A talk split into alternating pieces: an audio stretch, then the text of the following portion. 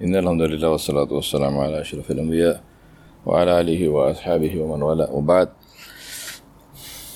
uh, My dear brothers, this uh, one of the forgotten uh, sunan of Nabi Sallallahu Alaihi Wasallam is the sunnah of uh, making the takbir of Dhul Hijjah aloud. Now normally you will see that in the Ayyam Tashriq we do it after the Eid, the three days we do it. But it was the Sunnah of Rasulullah to do it in all the ten days before Eid also. So, this is narrated from the practice of Abdullah ibn Umar anhuma, about whom Sayyidah Aisha Siddiqa anha said that I have never seen any of the Sahaba follow the Sunnah of Rasulullah as closely as Abdullah ibn Umar. And it was his practice that as soon as the first of Dhul Hijjah, as soon as the moon was sighted, he would recite the takbir aloud and he would go into the marketplace and people would follow him and they would recite the takbir and they would raise their voice with the takbir of Allah subhanahu wa ta'ala. So let us do that inshallah and continue to do that. Uh, not only after the salah, after salah also, but even otherwise. When you are going somewhere, wherever, you don't have to shout, but recite the takbir. And the takbir is Allahu Akbar, Allahu Akbar, Allahu Akbar, La ilaha illallah, Wallahu Akbar, Allahu Akbar, Walillahi alhamd. Now, when we do this and we recite it, also let us try to remember the meaning of it and let us try to allow the power of this takbir to enter our heart and enter our lives. You are saying Allahu Akbar and you are saying it three times Allahu Akbar, Allahu Akbar, Allahu Akbar. What does it mean? We know what it means. The issue is to see, let it enter into our hearts. And if Allahu Akbar enters into our hearts, what must be the state of our heart? It will be a heart which fears nothing except Allah. Because if Allah Akbar is in the heart, then that is a heart that fears nothing, no anxiety, no stress, no worry, no nothing, because Allah Akbar. True belief in Allah Akbar is to free yourself from every form of worry, every form of stress, every form of fear whatsoever. Because all the makhluk of Allah subhanahu wa ta'ala is the makhluk. One of the teaching stories that uh, I remember hearing from somebody, he said that there were two people who were traveling and they were going through a forest and it was time for Salah, so they decided to stand in Salah. And as soon as they said Allahu Akbar, one of them was leading, the other one was standing beside him.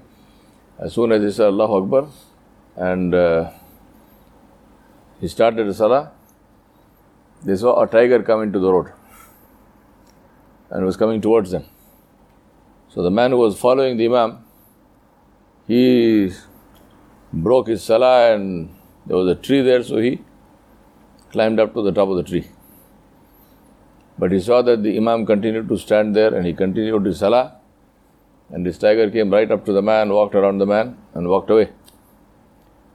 So when the tiger had gone, danger had passed, and of course this man's salah also was finished by then. This other guy came down and he said to him, How could you just stand how could you just stand there? I mean why was I mean it is also jaiz when you see something dangerous like that there's nothing wrong in breaking your salah, and uh, you know. So, why did you do that? The man said, I also saw the tiger, but then I remembered that I just said Allahu Akbar. Eh, Takbir Tahrima. He said, I just said Allahu Akbar. Then how can I run from the tiger? Because this is makhluk. This is makhluk. Maybe a tiger, so what? So what? He are just said Allah Akbar. And so I remind myself and you that the reality of Islam is beyond the rules. It is not against the rules. Please understand this. This is one of the biggest uh, confusions. When we say beyond the rules, people think that therefore to disobey the rule is okay. That's absolutely oxymoronic. It is very stupid. How can somebody who is trying to reach and get close to Allah break a rule of Allah. That's ridiculous. Beyond the rule means you do the rule completely, but you don't stop with the rule. Your love of Allah takes you further. The rule of Allah subhanahu wa ta'ala is to pray five times a day. That is the had. Hmm? This is the boundary. But the one who loves Allah prays more than five times a day. He also prays tahajjud, he will pray ishraq, he will pray, you know, different uh, salawat, and then maybe he will pray some more nawafil because the way to get close to Allah subhanahu wa ta'ala is through kasratu sujood, to make more and more sajda. So if, if somebody is praying tahajjud and so on, does it mean that therefore he need not pray Salatul Fajr? It makes no sense. Salatul Fajr is the had. If you, if you don't pray Salatul Fajr, then one has to question your iman itself. And say somebody deliberately leaves the first salah. Uh, what is the hukum for, the, for that? So therefore, beyond the rule means to complete the rule, whatever it is, whether I'm just giving the example of salah because this was also the sunnah of Nabi He always gave the, the examples of salah because that was the most important thing. And obviously it meant that if the example applied to salah, it applies to everything else in life also. So ihtiyat, taqwa is to leave the doubtful. To leave the haram is had. If you are doing haram also, then what is the uh, dalil for this? I mean, that is completely ridiculous. So, the, but the one who is muttaqi, not only will he not do haram, but he will also not do something which is doubtful.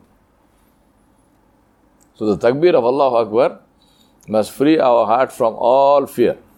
Second thing, the takbir of Allah Akbar is it brings us on to the obedience of Allah, and that's the reason why I mentioned this.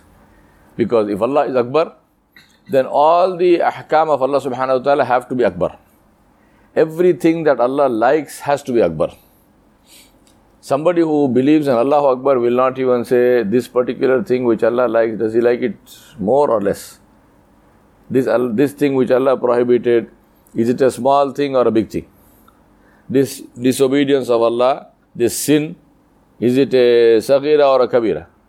Yeah, these kinds of questions, whereas the question is not haram, and if somebody is asking the question purely for academic reasons to understand the hudud on something or the punishment of something or the reward of something, it is okay. One cannot, one can't say this is wrong.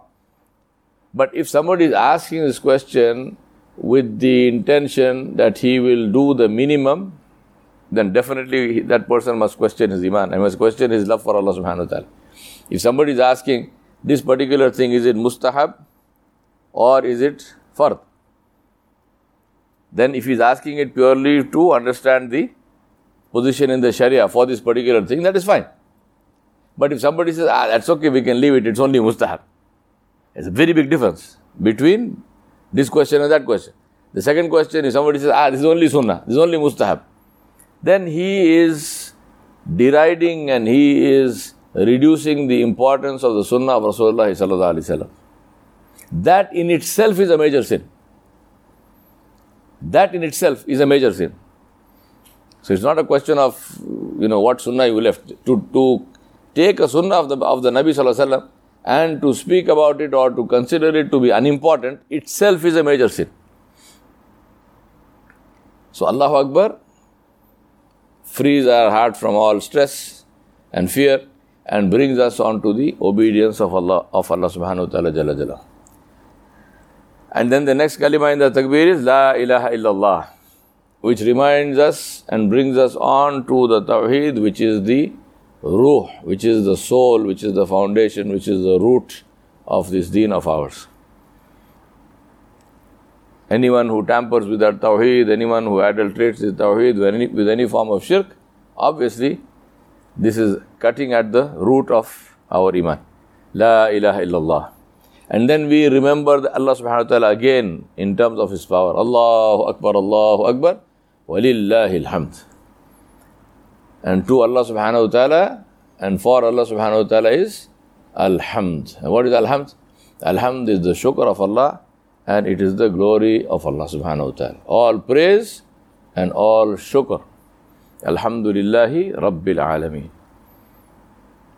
So it starts with the obedience and greatness and glory and majesty of Allah subhanahu wa ta'ala. It reminds us that there is only Allah subhanahu wa ta'ala who is worthy of worship and who is worthy of asking for help. Iyaka na'budu wa iyaka nasta'in. And it ends with acknowledging and accepting and thanking Allah subhanahu wa ta'ala jalla jalaluhu for all that He has given us. Walhamdulillahi rabbil alameen. So Allahu Akbar, Allahu Akbar, Allahu Akbar. لا إله إلا الله والله أكبر الله أكبر ولله الحمد. وصلى الله على نبي الكريم وعلى آله وصحبه أجمعين برحمتك يا أرحم